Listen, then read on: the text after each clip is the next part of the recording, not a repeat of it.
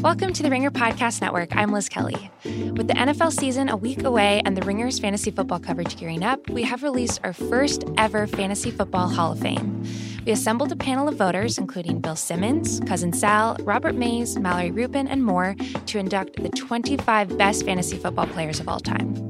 You can find the rankings by going directly to fantasyfootball.theringer.com. And for more fantasy football coverage, check out the Fantasy Football Podcast on Apple, Spotify, or wherever you get your podcasts. David, New York Times columnist Bret Stephens went apoplectic when a Twitter user called him a bedbug. What I want to know is what insect could someone call you to drive you off Twitter? Oh, definitely mole cricket. I'm just kidding. I'm acting like I, like I have an opinion on from? this subject. Um, no, I know because I, I googled list of insects. Is uh, I'm trying to see if any of them actually bother me to read out loud. Book louse. Book louse seems like something Yes. someone would. I was weirdly just going to say that. Didn't didn't we have a book louse bit in in high school? Did, weren't we weirdly obsessed with that? Or is it am I making that up? You may you may or may not be. That sounds totally plausible. You were the only person at our high school I could have possibly have talked about that. Well, there's actually a couple more. They know who they are. Book louse. Our producer Jim just texted me the word uh, cockroach, except broken up into syllables as cockroach, and it and I'm laughing for some reason hysterically about this. I don't. As children of the South and or Texas, the cockroach was my mortal enemy as a kid. That was the one Oh, thing I just terrified. I don't know if I would care if somebody called me that, but I was absolutely terrified of cockroaches. Mhm. And, and if they flew, if they could just achieve Ugh. liftoff, ugh, Yeah. I was even more afraid. They were, yeah. I remember moving when I moved to Texas. I was like, not only was I there were cockroaches in the house because it had been like you know semi, it would be sitting empty for a little while, but also they were people were calling them water bugs, like as because I guess that just like put a little like pretty face on it or something like that. But that somehow made it even more terrifying that this is such a problem that it needs that, that it needs a cover story. Like I, it's it's just it's I don't know. It- it- I'm I'm sure there's a distinction there. But if you call me a water bug, that might be a terrible insult too. This podcast has the lifespan of a mayfly. This is the Press Box, a part of the Ringer Podcast Network.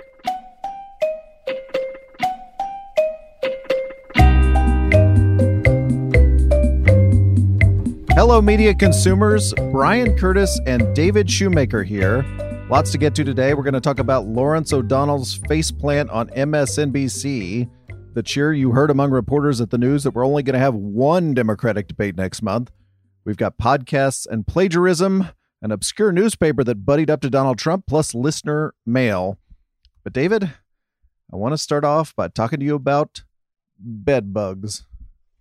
Yeah. Should we let on how excited you were by this topic? If uh, if we rank David's excitement about possible press box segments from one to ten, Kirsten Gillibrand leaving the presidential race being a one, I think Bedbug Gate was like a nineteen. you were so pumped for this. Listen, I've never actually had bed bugs in my life. I'm knocking on wood uh, right now. I have had termites for what that's worth. Um, but the um, so I maybe I'm maybe I have the ability, and you know I, I'm privileged enough to be irrationally excited about bed bugs topics without any without any baggage. But yeah, I think what excited me most is this is is the that it's a two tiered story. That there was actually I thought I was I was laughing about a bed bug story, and then there was another bed bug story. So well, I guess we'll get into all that. It started with a report on Monday that, quote, evidence of bedbug activity was found in the newsroom of the New York Times. I believe Ashley Feinberg over at Slate had that first. Uh, good tweet by attorney Lindsay Barrett. Quote, I think you mean there's insect tinged problem in the New York Times newsroom, not uh, bedbugs. You know. That's, that's, I like it. Uh, David good. Karpf, professor at George Washington University, took the opportunity to tweet the bedbugs are a metaphor. The bedbugs are Bret Stephens. Stephens, of course, being the frequently owned columnist at the New York Times. Well, nobody saw David Karpf's tweet at all. As Karpf himself later noted, he got nine likes and zero retweets. But Bret Stephens, who apparently left his Twitter account to his assistant in June 2017, he is not on Twitter, he is just on it indirectly saw the tweet and at 9 10 p.m. sent this note to Karpf Dear Dr. Karpf, Someone just pointed out a tweet you wrote about me calling me a bedbug. I'm often amazed about the things supposedly decent people are prepared to say about other people, people they've never met, on Twitter. I think you've set a new standard. I would welcome the opportunity for you to come by my home, meet my wife and kids, talk to us for a few minutes, and then call me a bedbug to my face. That would take some genuine courage and intellectual integrity on your part. I promise to be courteous no matter what you have to say. Maybe it will make you feel better about yourself. Please consider this a standing invitation. You are more than welcome to bring your significant other. Cordially, Bret Stephens. So nice of Bret to include a plus one there. Always, always want to do that. Uh, turns out not so cordially, however, because Stephens, in writing that note, cc'd Karpf's university provost as a way to get Karpf in trouble. As one does. as one does. Uh, so two bad things are happening for Bret Stephens here, David. Instead of just sending the email, he was using the weight of the New York Times to get this guy in trouble at work, which is not dissimilar to Jonathan Weisman sending a note not just to Roxane Gay, but to Roxane Gay's publisher when he was demanding right.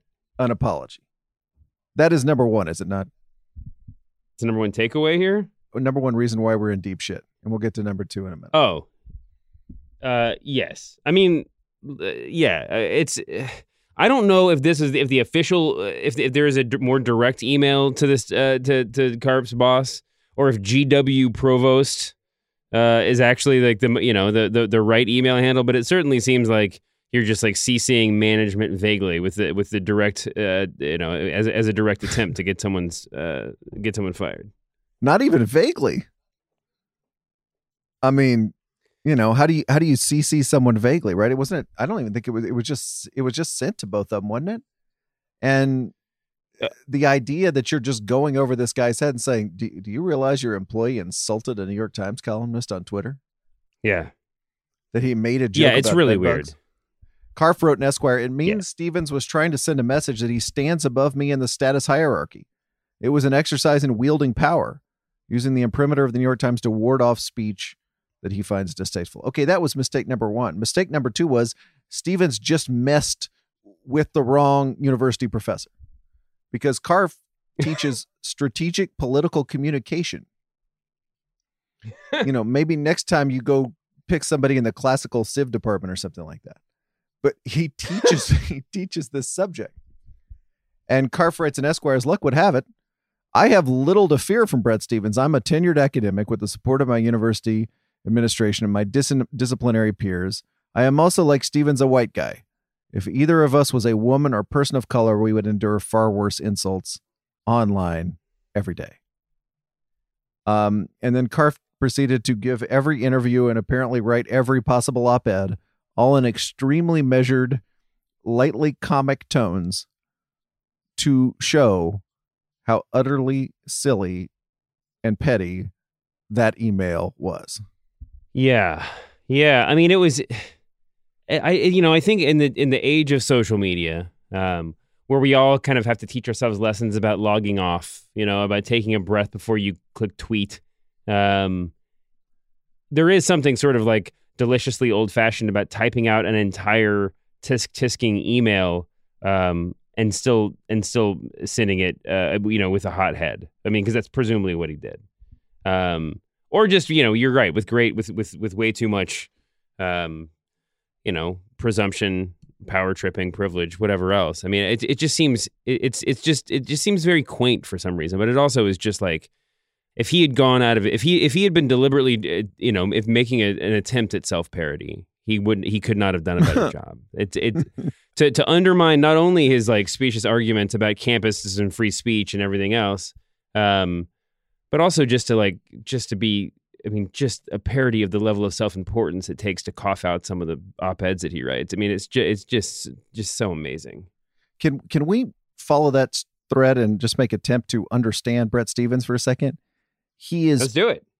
He is devoted to this pre-internet ideal of courteous dialogue between a columnist, other columnists, and the columnist readers. And he's not just sad about this, he is attempting to reach out and civilize every one of his critics. because he did it to Samer Kalaf over at Deadspin. Did the same thing. Let, let me just tell you about how journalism works here. Let me let me let me send you this little note. Um, and now he's trying to do the same thing, like eh, not not just like you know, hey asshole, why are you calling me a bedbug? But I would like you to come over to my house so we can talk about this like gentlemen. And Yeah. and then you can see that I am not a metaphorical bedbug, but I am I'm a real person, flesh and blood, just like you. Quaint is an is a good word for it. it also just seems insane and Yeah. like it's not like it's not gonna work like we're not it's he is not going to find whatever he thinks washington journalism was like in 1985 here in 2019 At first reading, I just read, it as a threat. I mean, it seemed like the like the inviting your wife was like a cover story. I mean, was was a was a a slight cover for just like, do you want to take this outside? But you know, maybe that wasn't his intention at all. But the whole thing just seemed real. I mean, it, like whatever if whether he was harkening back to a more genteel era of public discourse, which probably never existed, or whether he was har- harkening back to you know the old west or Hamilton Burr or whatever. I mean, just like it's it's uh, I mean, I guess that's only Bret Stephens will ever know the answer to that, and he presumably won't tell us, um, because he's you know already been out there giving his side of the story, which is uh, completely nonsensical. a lot of people harken back when they don't like being criticized and they say can't can't we go back to an old you know when, when they're the young punk criticizing other writers they're they're totally fine with the world but as soon as they start taking a few bullets they're like ooh why why can't we go back to when, when things were civilized? Why can't we do that? Um stevenson went on msnbc tuesday morning and attempted to history explain his way out of trouble. Listen to this. Is that the worst thing that you have ever been called on social media? There's a there's a bad history of being called uh, of being analogized to insects that goes back to a lot of totalitarian regimes in the past. now come on One, bullshit. Two, if you're devoted to civil discourse, then you are not taking a silly joke and ratcheting it up to totalitarian regimes. That that is not part of of even mythical civil discourse. right. You are not you are not taking somebody's dumb joke and trying to put them on par with some dictator in the past who called people insects. Come on. That is that is so absurd and embarrassing. I mean, it was a sort of command performance. It would have been if it hadn't been so detached from any norms of like r- human discourse. But like, I mean, but it was. I mean, to to utterly. I mean, to, to stick to that line of argument without even just like you know, uh, opening with, I know that it might sound silly in a conversation about bed bugs, but you know, just some sort of some sort of like framing of it to let people to try to help people into your your wild point of view. Um, and also, yeah, I mean, it's like no, this wasn't some like this wasn't some you know totalitarian uh dictate some totalitarian metaphor to like you know quite to to put call into question the humanity of a class of people. This was a joke about bed bugs. That was a response to a tweet about bed bugs you know i mean it's a very like the joke is so clear that there's no way he didn't get it it pains He, me to uh, have to say that but yeah no, but it it sounds like what we were talking about on Tuesday with the Trump allies who are combing through people's tweets and trying to willfully misinterpret them. yeah That that that what he said on MSNBC is really really close to that. And for as much as Bret Stephens hates Donald Trump, that's pretty ironic. We heard a lot of people, David, invoke the Streisand effect this week, which Mhm. is what happens when you try to, you know, try to snuff out something embarrassing about you and actually just turn it into a much much bigger story. right Do you, do you think Bret Stephens knew that was going to happen, or do you do you think do you? I'll let me put it this way: Could he have possibly not known that as soon as he sent that email, he was exponentially increasing the chances of Bedbug Gate becoming this all-consuming media event instead of this obscure and mostly unread tweet? No, I mean, I, if he was smart, he might have been able to foresee it. You know, if, or he he might have been able to foresee the possibility of it. But I, I mean, obviously, I don't think he would have sent it if he had thought that was. I mean, if he had considered it. Um, I'm not sure that he was thinking particularly logically at the time, or at least not logically in in the way that we would define the term. But, um, but no, I mean, I don't think anybody that that fle- that that like that tries to flex that sort of power. I, well, let, let me rephrase that. Anybody that would send that email to the professor and the provost at the same time with that sort of dick wagging insinuation pro- probably thinks that he's already so famous that there's no amount of joking on Twitter that could really affect his, or you know, there's no amount of reaction from the Twitterati that could affect his his stat his his status, right? I mean, he's got to assume that he. I mean, he he he just he can't have he can't have assumed he can't have thought any of this would happen. And that might be the thing he understands the least is the place of the New York Times columnist in media and Twitter circa 2019. Right. He still is imagining we're in the Maureen Dowd, Anthony Lewis, Tom Friedman glory days. Whereas now those people just just you know whatever podium they were on has been sawed down completely. But I guess he still They- thinks it exists in the old way. the Times columnists at this point exi- exist only as Twitter punching bags. I mean, their uh, their ideas their ideas matter way less than the you know snark that they get on social media platforms. I would say Michelle Goldberg has has mostly avoided that. I'd say weirdly Ross Douthat. There's a lot of strange new respect for Ross Douthat that kind of burbles up every couple of years. Bret Stephens, the existence of Bret Stephens may have something to do with that. But go ahead. That's fair enough. And am I missing anybody? No, not Friedman, not Dowd, not Frank Bruni. Mm-mm. Yeah, that's about yeah, that's about it. No, Uh, that's on- probably it. On Tuesday, Stephens deleted his Twitter account. So no, now it's not just his assistant reading the. And by the way, you didn't really quit Twitter. If you just told somebody else to read Twitter on your behalf, you and tell you all the stuff people said about you, including tweets from George Washington professors, you really didn't quit Twitter. That's like saying I quit drugs. It's just someone else is shoving things up my nose. No, no, no. Yeah. You, you you're still on. You're still addicted. Right. You you're Right. addicted to Twitter. I love this from listener DRN3030, uh, who writes Should we work in a classic Bill Simmons trope? Did the championship belt for Twitter self owns just pass to Bret Stephens? And, and I love this idea, David. I feel like Louise Mensch was the champion, and then she lost the belt to the Krassenstein brothers. And then Oh, at wow, some yeah. point, at some point when they were literally owned so bad that they were off Twitter, it went to Bret Stephens. But since Yeah. Bret is off Twitter, he can't defend the belt, so he has voluntarily passed it along to Relinquished Bari Weiss. it. Yeah, relinquished it, and But- Bar- Bari Weiss found it sitting in the uh, Times Bureau somewhere and picked it up and walked away with it. I'm glad that you men- I'm glad that you mentioned Bari Weiss because because before we get out of here, we, I mean, it, we, we we have to mention that that Bret Stephens is I mean has literally written about the dangers of disappearing free speech on college campuses more than once, right? I mean, he he is he is quoted throughout the, all the coverage of this as saying, uh, our na- or no no he he quoted David French as saying in a tweet, our nature our nation cannot maintain its culture of spe- free speech if we continue to reward those who seek to destroy careers rather than rebut ideas. Um, he's I mean, he, this is this is a stalking horse of his, and also I don't I, I am deep I, I really want to find whatever Twitter account or uh, website that I don't know about or RSS feed whatever it is uh, like old fashioned pamphlet that all of these that so many uh, public figures are getting that lead them to believe that free speech on college campuses is a bigger issue than uh, uh, conflict in the Middle East or climate change or anything else. Like this is like literally the most important thing, all the way down to like Pete Davidson going off on kids in a comedy set in Florida today, I guess, or yesterday. Like wh- when it when this became the number, like. It, what you're reading that is skewing your view to such an extent, like this is some humanitarian crisis. I, I really want to find out where everybody's getting their news. I guess it might have been Bret Stephens' Twitter timeline. I hope that's not the case because, man, these people are going to be adrift going forward.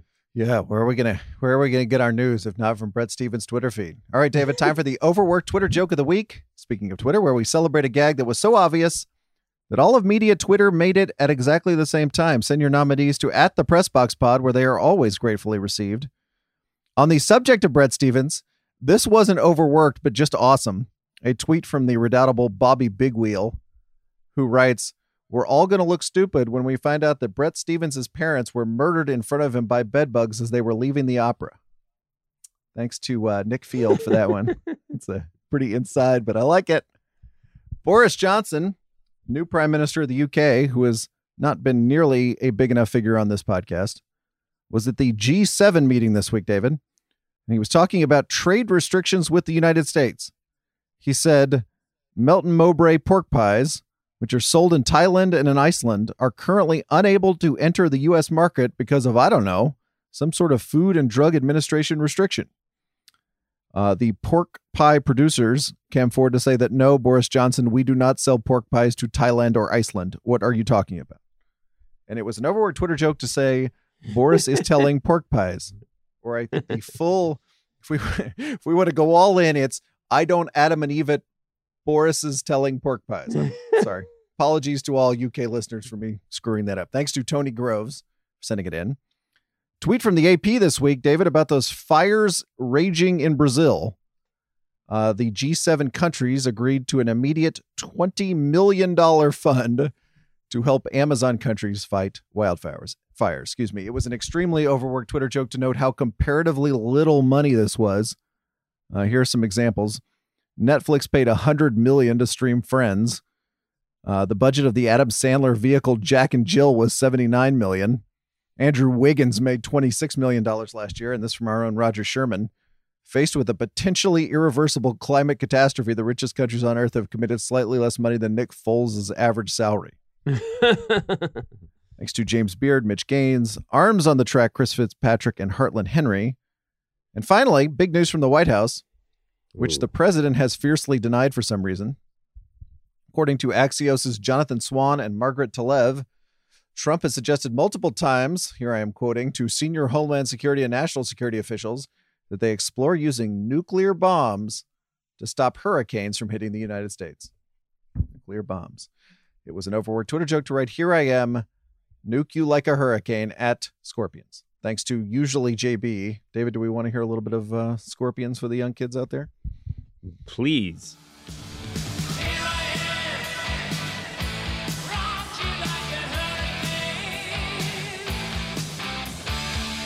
Scorpions not the official band of the press box. That position has been Not filled. yet. Not yet. Watch well, out. Maybe we'll do our own championship belt. If you reach back to the artistic embarrassments of the 80s to describe the political embarrassment of today, congrats. You made the overworked Twitter joke of the week. All right, David, before we move on, let's take a quick break. Today's episode is brought to you by Luminary, a new podcast subscription service with some of the best content around. I'm excited about Luminary because it's the only place you can listen to the newest show on the Ringer Network, Break Stuff, the story of Woodstock 1999. This is definitely a podcast you can't miss. Break Stuff, the story of Woodstock 99, is about a music festival that took place in upstate New York that became a social experiment. There were riots, looting, and numerous assaults, and it was set to the soundtrack of the era's most aggressive rock bands. Incredibly, it was the third iteration of Woodstock, a festival known for peace, love, and hippie idealism. But Woodstock 99 revealed some hard truths behind the myths of the 1960s and the danger that nostalgia can engender. Along with Woodstock 99, Luminary is going to give you access to a bunch of other original shows from innovative, dynamic creators you can't find anywhere else, like the Rewatchables 1999.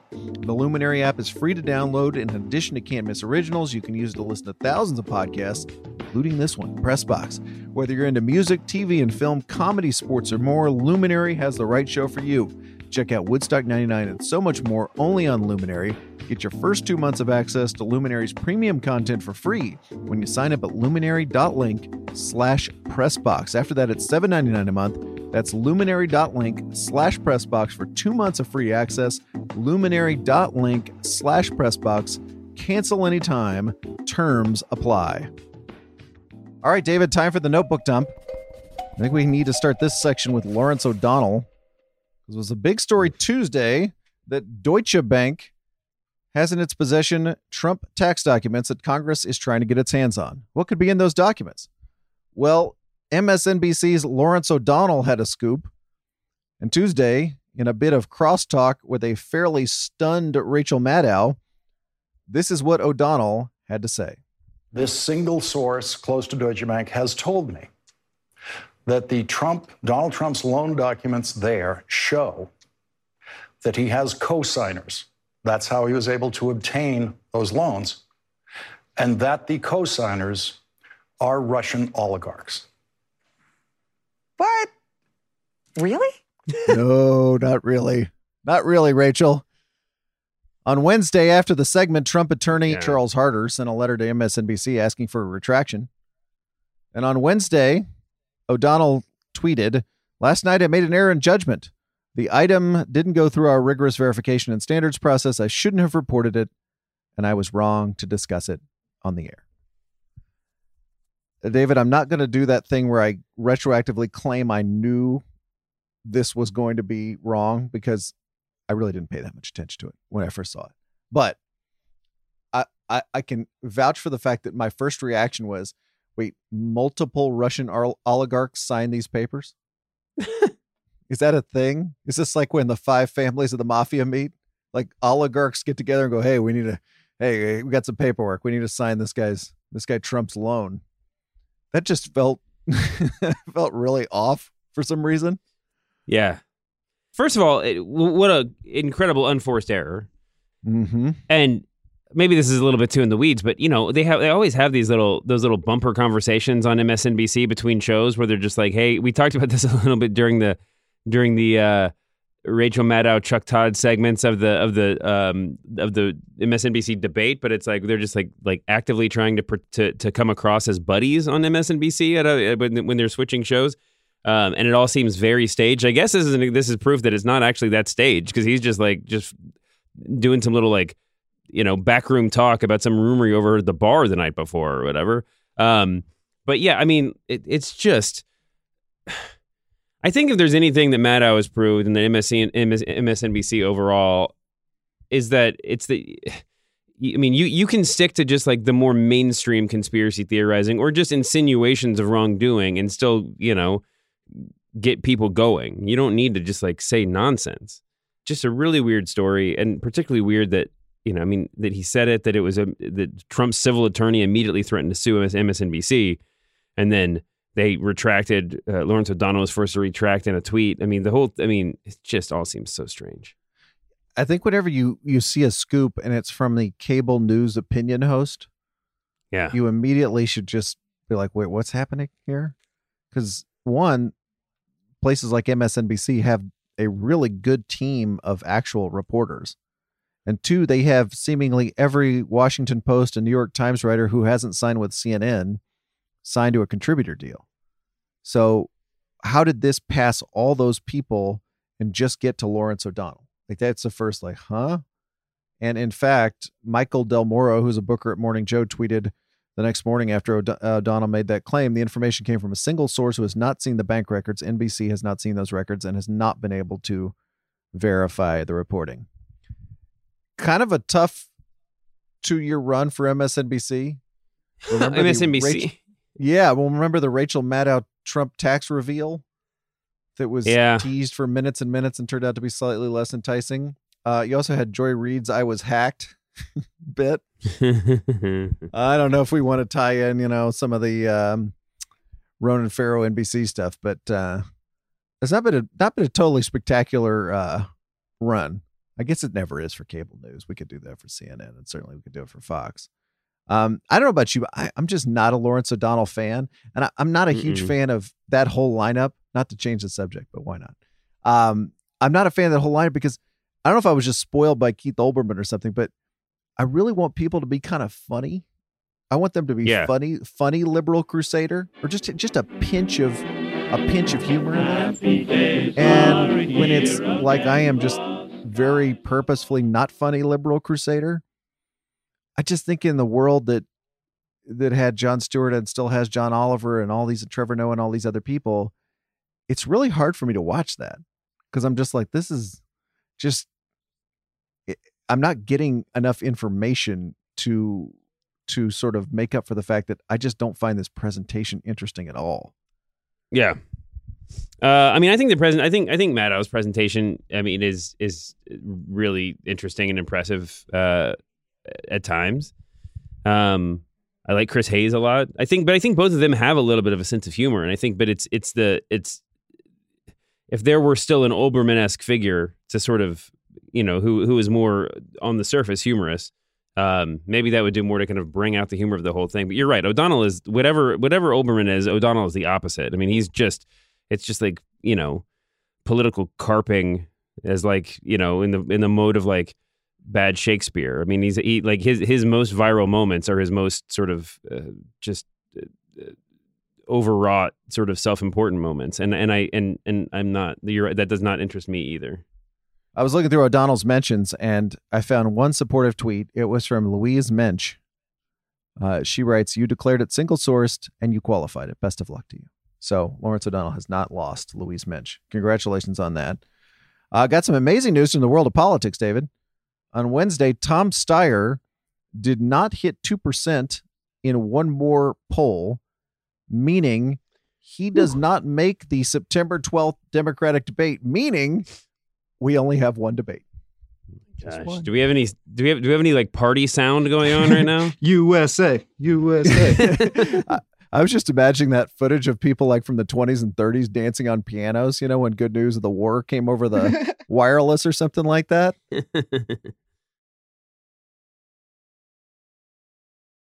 is honestly amazing to me because we live in this era of cheap content.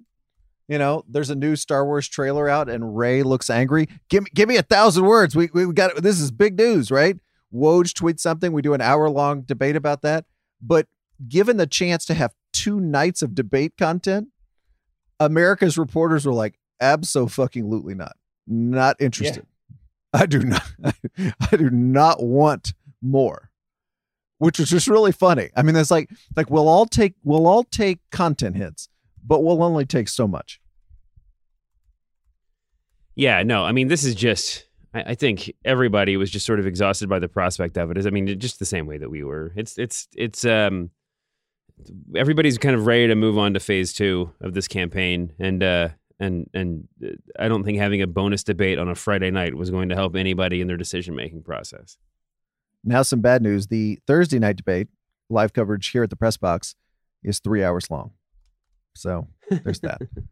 Uh, because she didn't make that third debate, New York Senator Kirsten Gillibrand has left the presidential race. I liked this tweet from Nate Silver if I were Gillibrand or someone, I'd be annoyed with the various random white dudes who entered the race late with no real rationale for their campaign, made it more of a clown show. Understandable that voters would just want to focus on the top four to six candidates in that case. So that's a good point because she th- there did get to be this period and i think it was pretty much after the first debate certainly after the second debate of just exhaustion among democratic voters like, oh, yeah. there's just too many people here. I can't keep track of this. I don't know who's running for president.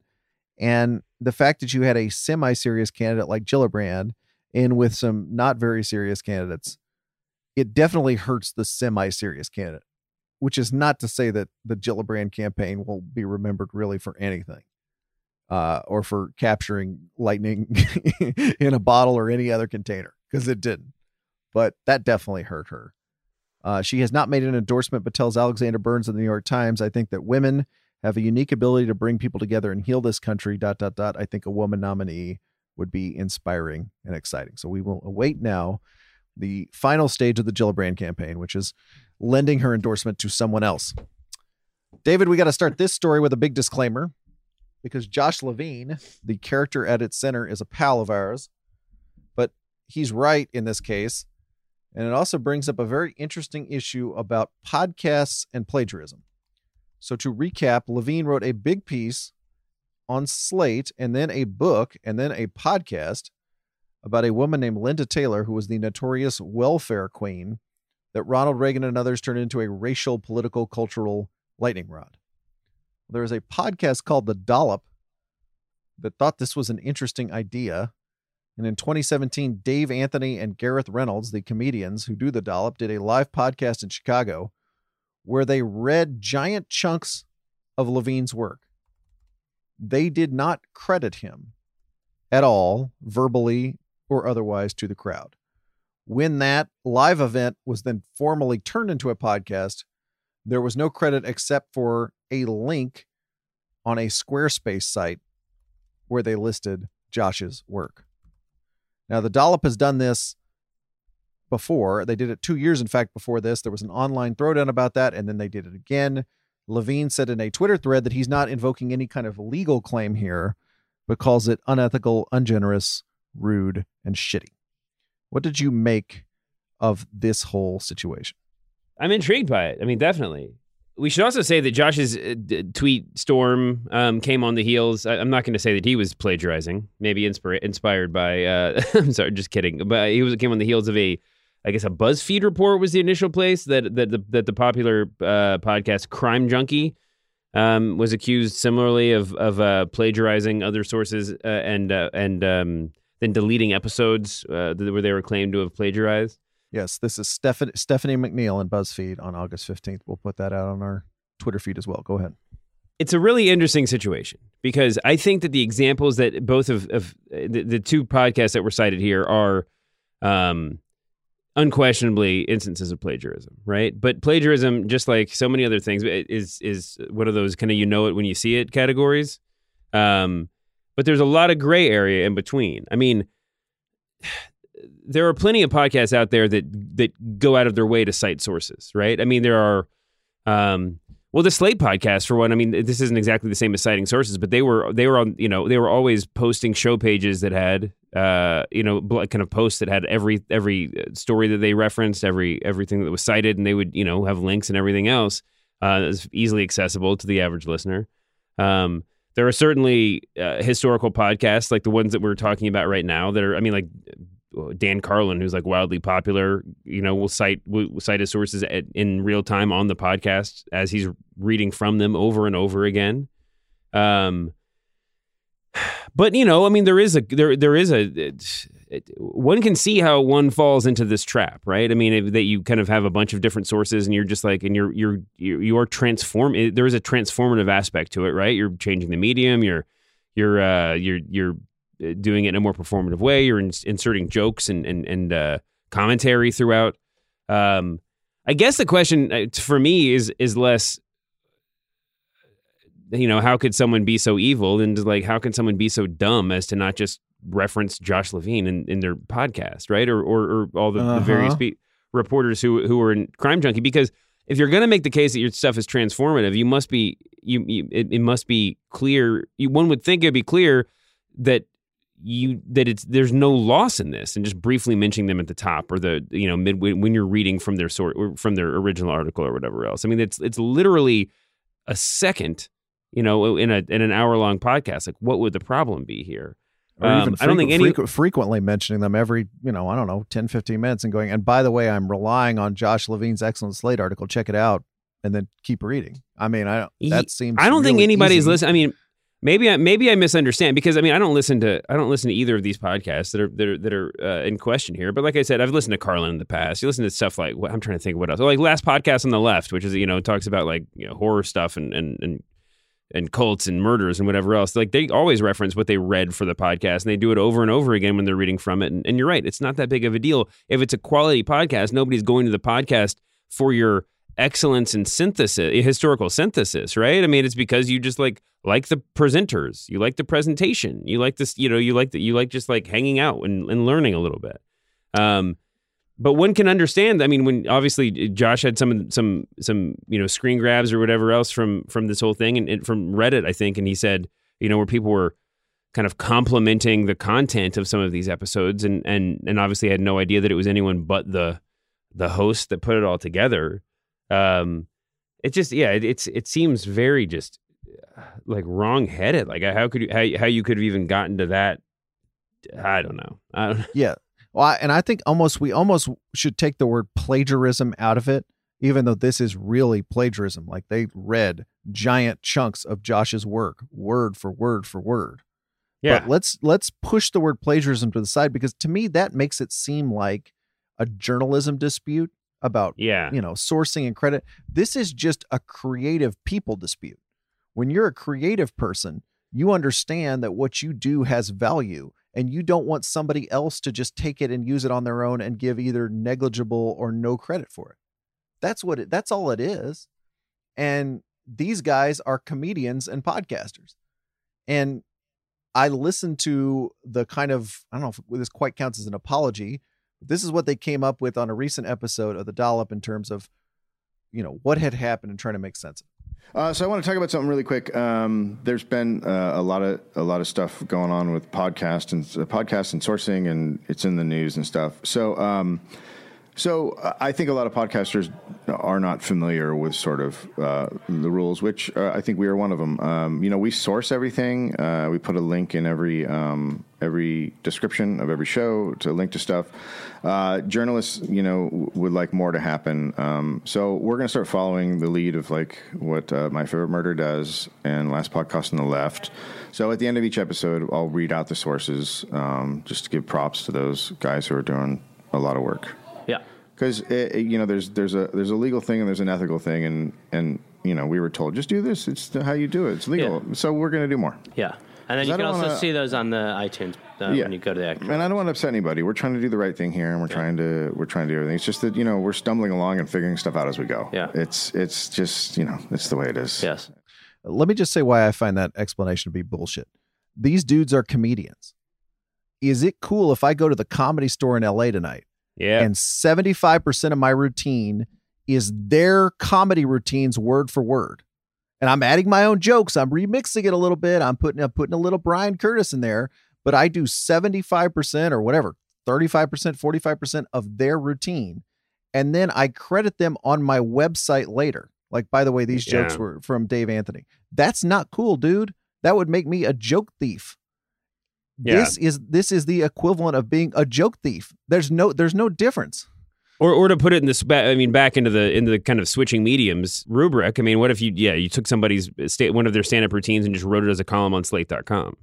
Yeah. Like here's here's my humor column. Yeah, you can't. I mean, yeah, obviously that would be theft.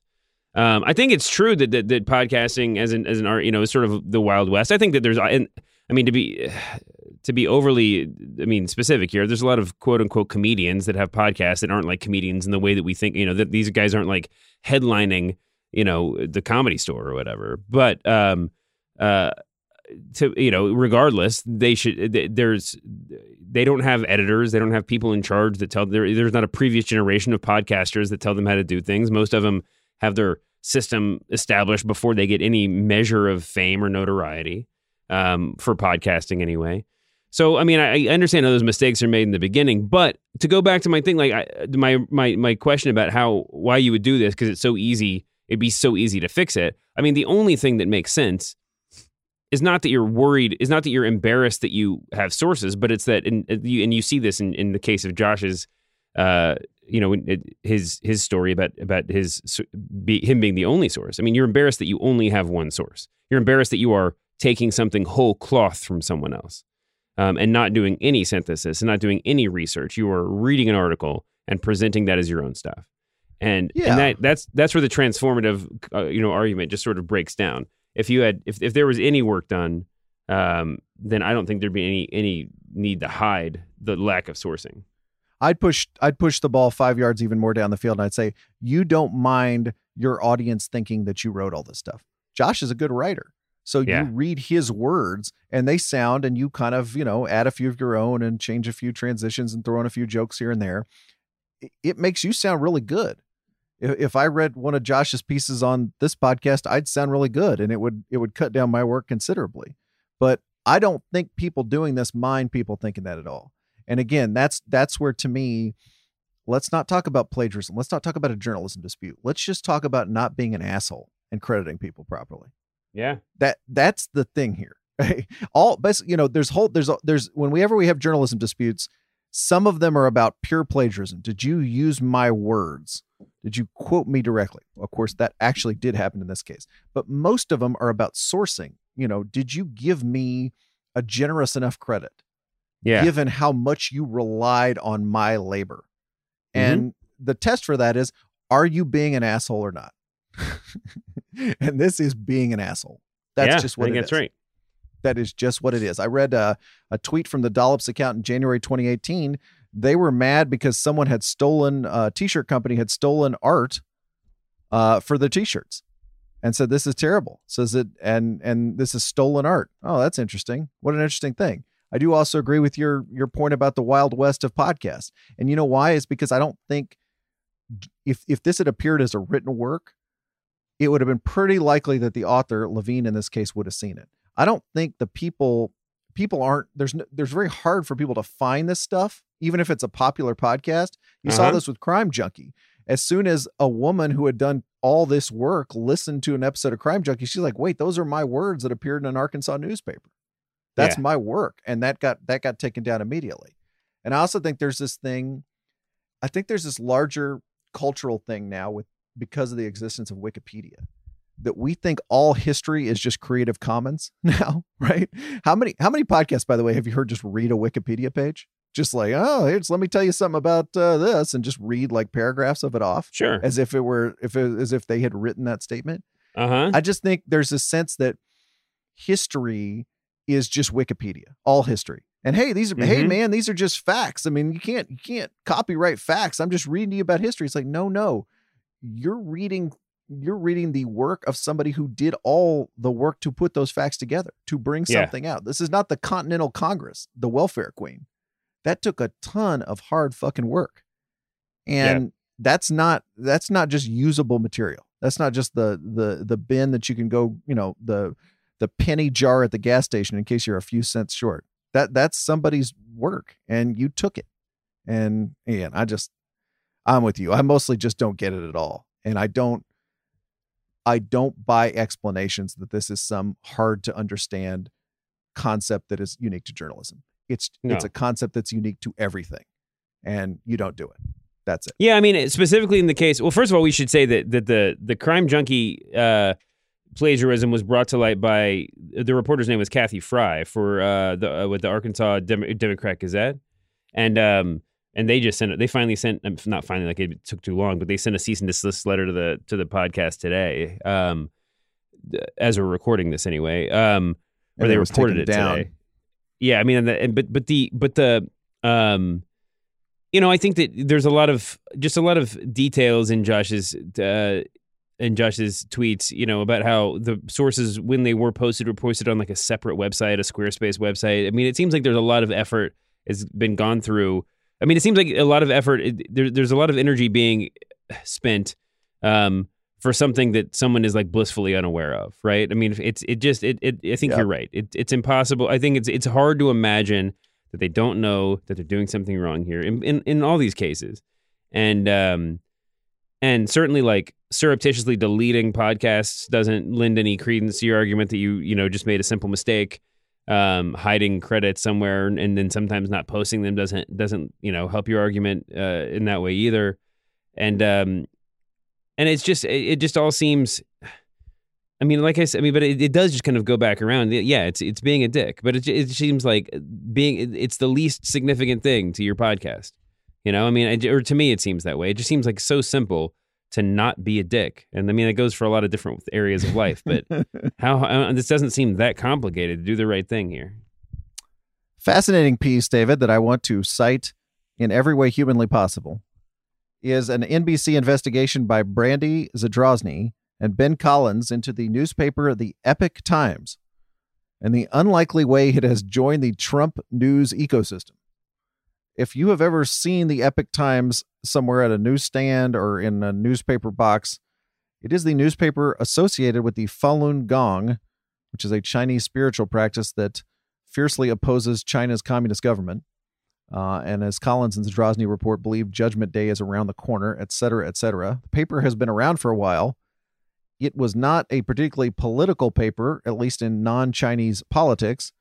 And in the last six months, Zadrozny and Collins write, the Epoch Times, quote, spent more than $1.5 million on about 11,000 pro Trump advertisements. Dot, dot, dot, more than any organization outside the Trump campaign itself. I'm still quoting here. These video ads in which unidentified spokespeople thumb through a newspaper to praise Trump. I'm already laughing. Peddle conspiracy theories about the deep state and criticize the fake news media. Hmm. Because anyone who's pro Trump in the press gets led into the White House the next day. The Epoch Times has gained access to many of the president's allies. Listen to NBC's Brandy Zadrozny explain. They have um, gone from a really fledgling newspaper where no one was really reading it, it cost a dollar, sometimes it was free on the streets of New York, and now they are everywhere. Their senior editors were in Trump Tower earlier this year interviewing Laura Trump. They're at CPAC. They're interviewing congressmen, um, celebrities like, you know, Diamond and Silk and Candace Owens and Ted Cruz. They're really coming up in the conservative movement, and it's important to know who's behind this. Not sure what the bar to getting the Diamond and Silk interview was, but I guess Laura Trump was kind of an impressive get in that world. On Monday, David, Facebook cut off the Epoch Times from advertising, but not before the two authors, Zadrozny and Collins of MSNBC, excuse me, of NBC, had reported that some of the Epoch Times' new ads were appearing under page names like The Honest Paper and Pure American Journalism. So they weren't appearing as Epoch Times ads anymore. They were like, this is this this ad is from Pure American Journalism. And I don't know. I mean, this is this is this is such an interesting story and it has got so many implications, but the easiness of penetrating the Trump White House and the Trump campaign is so amazing to me. Yeah. All you have to do is be ridiculously pro Trump and you're in. it doesn't matter what this newspaper is or what it was before Donald Trump became president. If you suddenly get really, really get religion about the president, the, you know, Laura Trump, come on in. You guys seem great. How about an interview? That that again, that was just what made me raise my eyebrows. Yeah, I mean that that's one way that that, that one uh I mean one place where one would raise their eyebrows. I mean the whole story was just I mean pretty just amazing.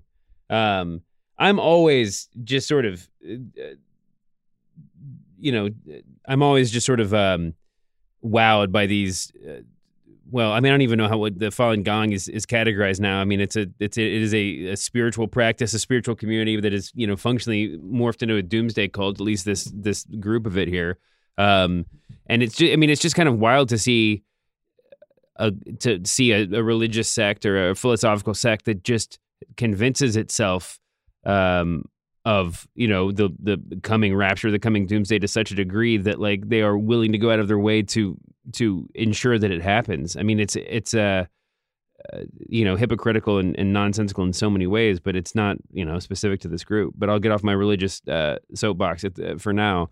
Um, you're right. I mean, the access is is just sort of crazy that they would get that kind of um, you know, all you have to do is just like write some pro Trump pieces and and spend a couple mil on ads, and all of a sudden you're just like sitting in the throne room. It's pretty, it's it's pretty, you know, impressive how direct a line that is.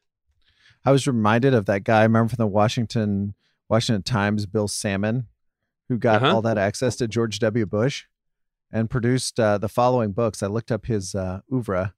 At any cost, how Al Gore tried to steal the election, fighting back the war on terrorism from inside the White House misunderestimated. The president battles terrorism, media bias, and the Bush haters. And finally, David, strategery. Uh, George W. Bush is defeating terrorists, outwitting Democrats, and confounding the mainstream media. what a run! Yeah, now that now that's getting inside the White House. Epoch Times got some work to do.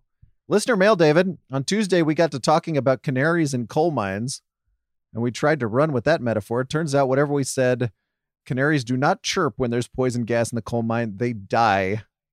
They just die. Apologies to any dead canaries we may have offended. That was sent in by Cody Wilson, Martin Murray, Andrew Hertz, and Chris Chayton. Uh, Chris Fitzpatrick, another listener, reminds us of this, and I'm glad he did. Did you see that video that was going around all week of the woman manhandling a guy at a fast food restaurant? Like a big fight? And she was throwing him around all over the place? I don't think so. I mean, I've, I've, seen a lot of fast food restaurant fights, but I don't think I saw this one. I just I, I see a lot of respectable and semi-respectable media types doing color commentary on that stuff. Can can we not do that? Can we do you don't you watch those kinds of things that are, and are like, do we know what's happening here? No, we, we, never know, know even know happening. who these people are. It, it feels like one step away from the bum fights video thing that was going on like 10, 20 years ago, whenever that was and you're just like, this just seems eh, horribly exploitative. Yeah, and you know, if Joe Rogan wants to comment on it, that's great. but I, I just everybody else, please no. Time for David Shoemaker guesses a strain pun headline. Tuesday's Oh, headline no. was about an Australian scientist. She studies sea snakes by the seafloor. We're going to stick David with the New York Times. We're also going to stick with animals. And we're also going to stick with Australian animals with a story sent to us by Patrick Grinter. It's a story by Annie Roth about an animal called the Kaluta. The Kaluta. And by the way, this is another one just like the sea snake story. I recommend you go ahead and read the whole thing. It is fascinating. Forget the headline, just read the story. Anyway, Annie Roth uh, writes that the Kaluta is a marsupial.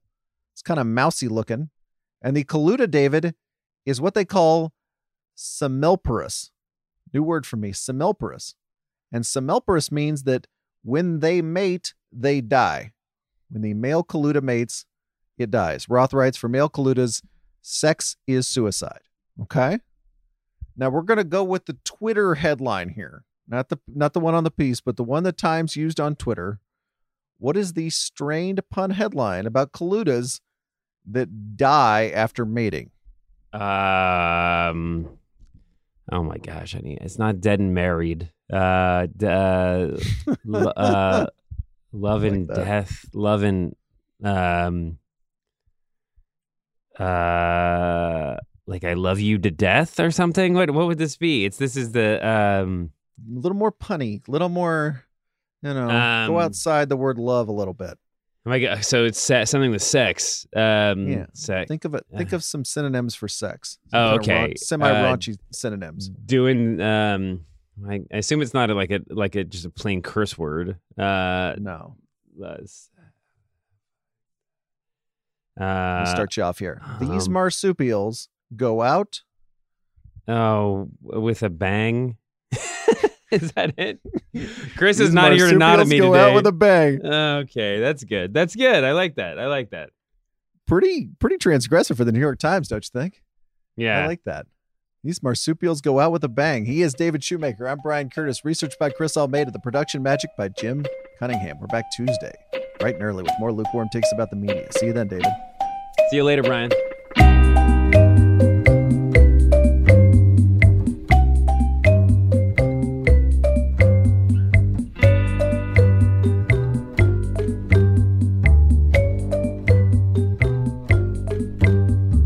David, yeah. I think you've set a new standard. What? I would welcome the opportunity for you to come by my home. uh um. Hey, asshole, yeah. Are you being an asshole or not? unquestionably. And this is being an asshole. yeah. Unethical, yeah. Ungenerous, yeah. Rude, yeah. And shitty. uh yes Congratulations on that. yeah i mean that That's not cool, dude. Right. Do you want to take this outside? I would like you to come over to my house so we can talk about this like gentlemen. Yeah. No, not really. Yeah. Come on. That is that is so absurd and embarrassing. But it just seems like so simple to not be a dick. One, bullshit. Two, bullshit. Um, but the um, dick wagging, as one does. As one does. Yeah. Yeah. Yeah. Why why can't we go back to when, when things were civilized? Why can't we do that? Yeah. I mean, it was I quit drugs. It's just someone else is shoving things up my nose. right. Now, come on. Absolutely not. Not interested.